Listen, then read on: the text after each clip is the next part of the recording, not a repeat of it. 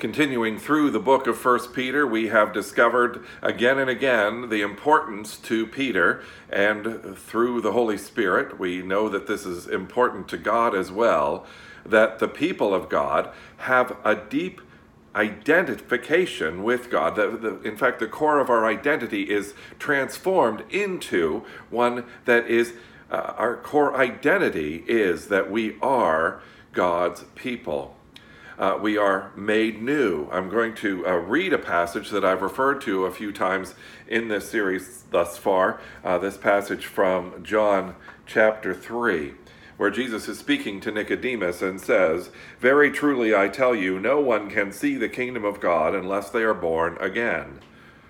How can someone be born when they are old? Nicodemus asked. Surely they cannot enter a second time into their mother's womb to be born. And Jesus answered, very truly, I tell you, no one can enter the kingdom of God unless they are born of water and the Spirit. Flesh gives birth to flesh, and the Spirit gives birth to spirit. You should not be surprised at my saying, You must be born again.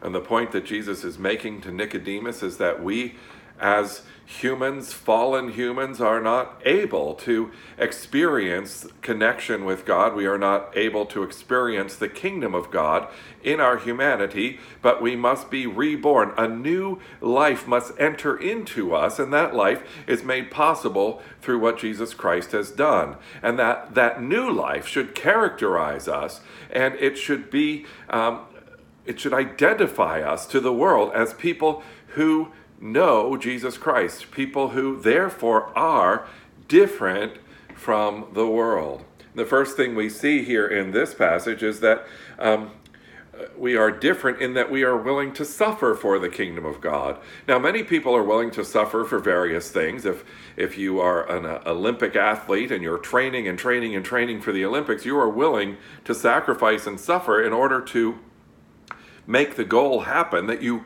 arrive at the Olympics and compete in the Olympics, and you hope that you win.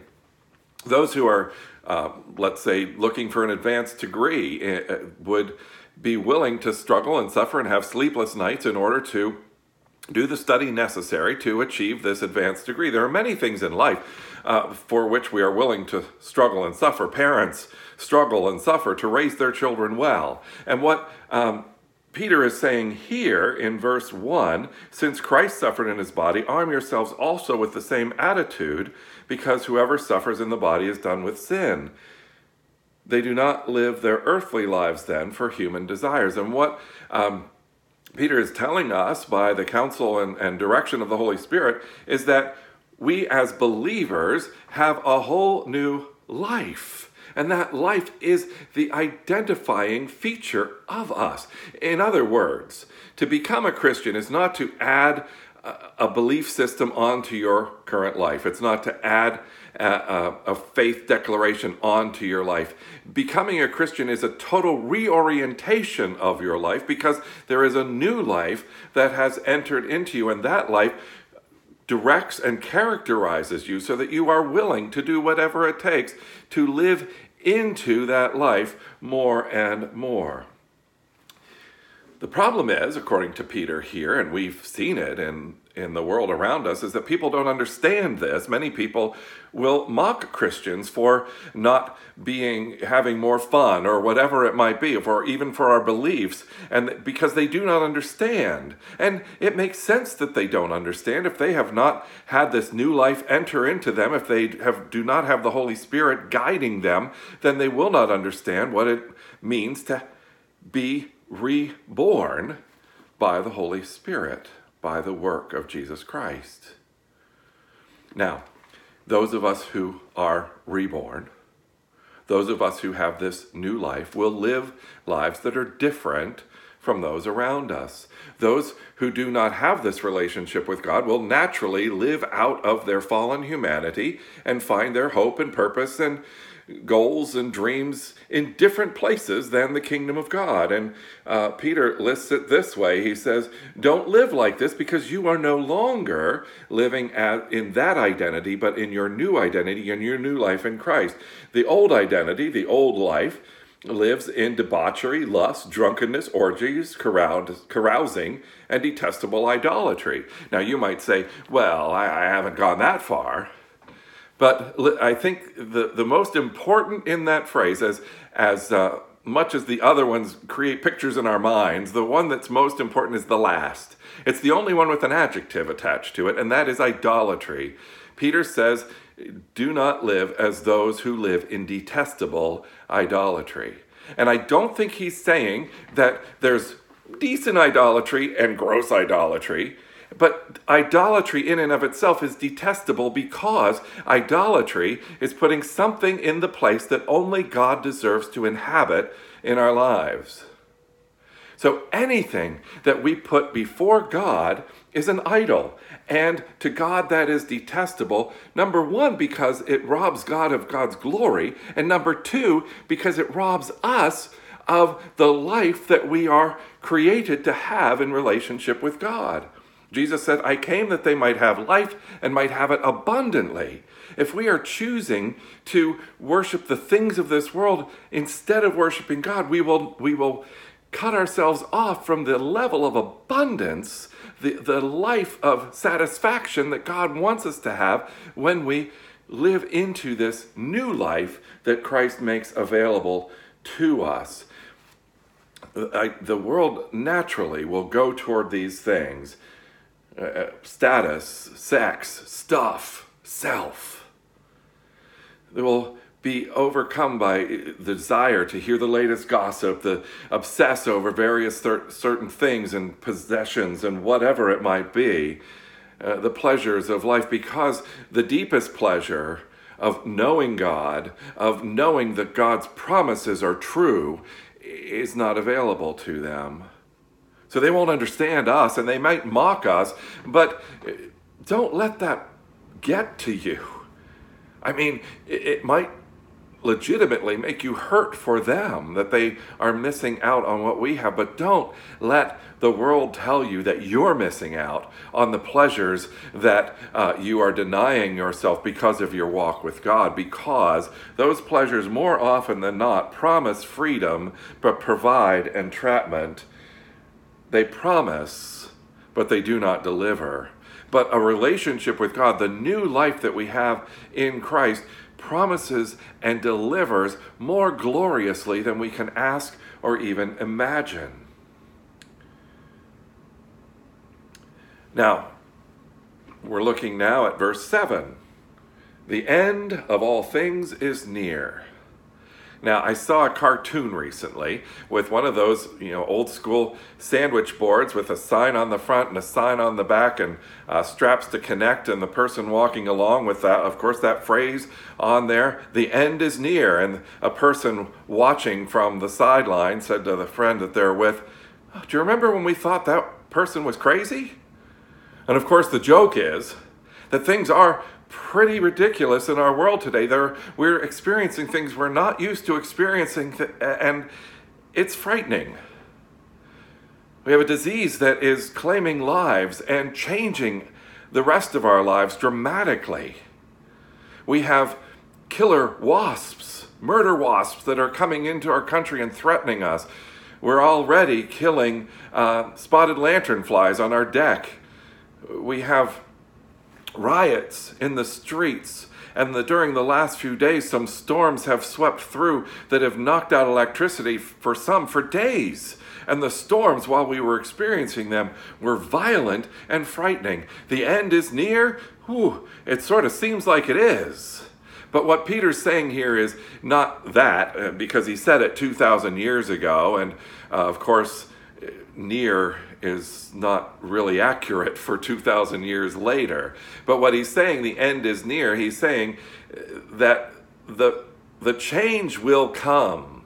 And in the grand scheme of eternity, the change is near. And that change is from this earthly existence to the kingdom of God. And those who are in Jesus Christ will make that transition, and those who are wise, who are in Jesus Christ, will make that transition relatively easily because they will be have have been nurturing that new life within themselves and doing whatever it takes to become more and more ready for the kingdom of God to be revealed in its fullness and but those who do not know who have not experienced this new life will stand before God and be judged according to the Spirit. In other words, do they have that new life? Are they born of the Spirit? And God will determine if they are born of the Spirit that they are part of His kingdom, and if they are not, they are not part of His kingdom. So we orient our lives around our new life. And we orient our relationships, our hearts, around our relationship with God, which is part of that new life. We see here in verse 8, above all, oh, sorry, in verse 7, be alert and of sober mind that you may pray. And this one got me this week. I probably confession time spend too much time on Facebook. And I hope against hope that Facebook interactions do not characterize normal interactions between people. Because on Facebook and in comment sections on news articles, what we find is vitriol, hatred, uh, judgment, nastiness. And the world feels like it's coming apart at the seams. Uh, and it doesn't take much this past week to look at the world and become very grieved, deeply grieved at what's happening in our world. And I got myself wrapped up in that what was the mistake I made. I'm certainly not saying that those things are not grievous, that we should not have compassion and concern for what's going on in our world. But what does Peter say here? Be alert and of sober mind that you may pray. Have your mind set on the truth that God is ultimately in control. Have your mind set on the truth that God loves you that God is with you and that God ultimately will be victorious over all of these things that threaten us today. And pray. Don't fret, pray. Don't fight, but pray.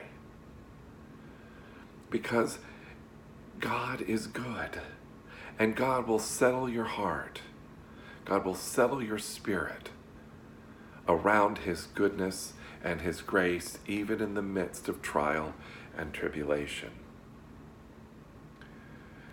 Don't let yourself get caught up in the anger, in the frustrations. Listen to these words from James chapter 1 verse 19. My dear brothers and sisters, take note of this. Everyone should be quick to listen slow to speak, and slow to become angry. Because human anger does not produce the righteousness that God desires. So, brothers and sisters in Christ, make sure that you are characterized by your new life in Jesus Christ. And in this new life, you are not characterized by human anger, which does not accomplish God's purposes, by anxiety, which does not trust in God's plans and God's purposes. Listen, listen to each other, listen to the voice of God, and know that deep, settled peace that comes from trusting in God. And then in verse 8, above all, love each other deeply because love covers a multitude of sins. I have people in my life with whom I disagree on issues that are really important to me. Some of those people are brothers and sisters in Christ. And if I allow the disagreement to characterize our relationship, then I will not be demonstrating the love of God that is poured into me and poured into them. I will be betraying the new life that God has within me. So I encourage me, I encourage you, love. Love first. Love covers a multitude of sins. Uh, maybe I'm wrong, but love covers it. And my friend can love me even if I'm wrong. Maybe my friend is wrong, which I think is more likely. But their love for me covers what's wrong in me. My love for them covers what's wrong in them. And the love of God covers so much of what is wrong in us. We are made clean in Jesus Christ, not that we become perfect, except in the eyes of God. God sees us as forgiven. God sees us as righteous because of what Jesus Christ has done.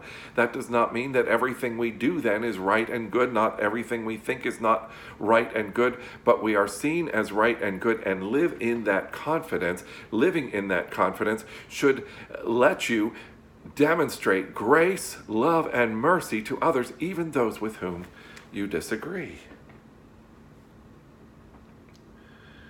And there's an extension of that in the next verse, verse 9 offer hospitality to each other without grumbling. If you've ever hosted a party, uh, you know that grumbling often accompanies that as you're preparing everything, especially if you're preparing with someone else and they're not doing what you hope or that you're not doing what they hope and there's disagreement about what plates to use or whatever it might be. Hospitality can carry with it a sense of grumbling because we want to present our best selves but that, I, that's not really the hospitality that Peter's speaking of here. Remember, the early church did not have church buildings, and what they would do is fellowship in each other's homes. And so you'd have this crowd of people, people that you didn't choose, come into your home. Some of them did not smell as good as you'd hope. Some of them talked too much. Some of them uh, had different ideas than you did. But Peter says, practice hospitality without grumbling. In other words, welcome, welcome, welcome. Welcome people with whom you disagree and don't complain about it. Because love, because love, above all, love. And we, as the people of God, are called to demonstrate a quality of love that is beyond what other people can experience because the love of God is so huge and poured within us that it should change us.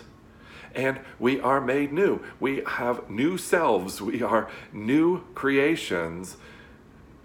We are born new, new life and that life is a life of love, let us make sure that we demonstrate that love that God has so richly poured out on us, that we demonstrate that to others. Finally, I want to look at verses 10 and 11. If or 11 and 12. If anyone speaks, they should do, do so as one who speaks the very words of God. If anyone serves, they should do so with the strength God provides, so that in all things God may be pleased through Jesus Christ. That was just verse 11. If you speak, speak the words of God. If you serve, serve with the power, equipped by the power of God. And I'm reminded of uh, a quote I used a couple weeks ago from Chuck Colson. In every conversation, think of God being a partner in that conversation, a participant in that conversation. Think of God standing next to you. And would you say what you are saying if you were aware of God's presence because God is indeed present. In every way, in every interaction, in every service you uh, do for someone else, remember God is with you. You are representing God and God is equipping you. So we close with how, are, how well are we witnessing to the new life that we have been given in Jesus Christ. How well are we living within that new life that we have been given in Jesus Christ?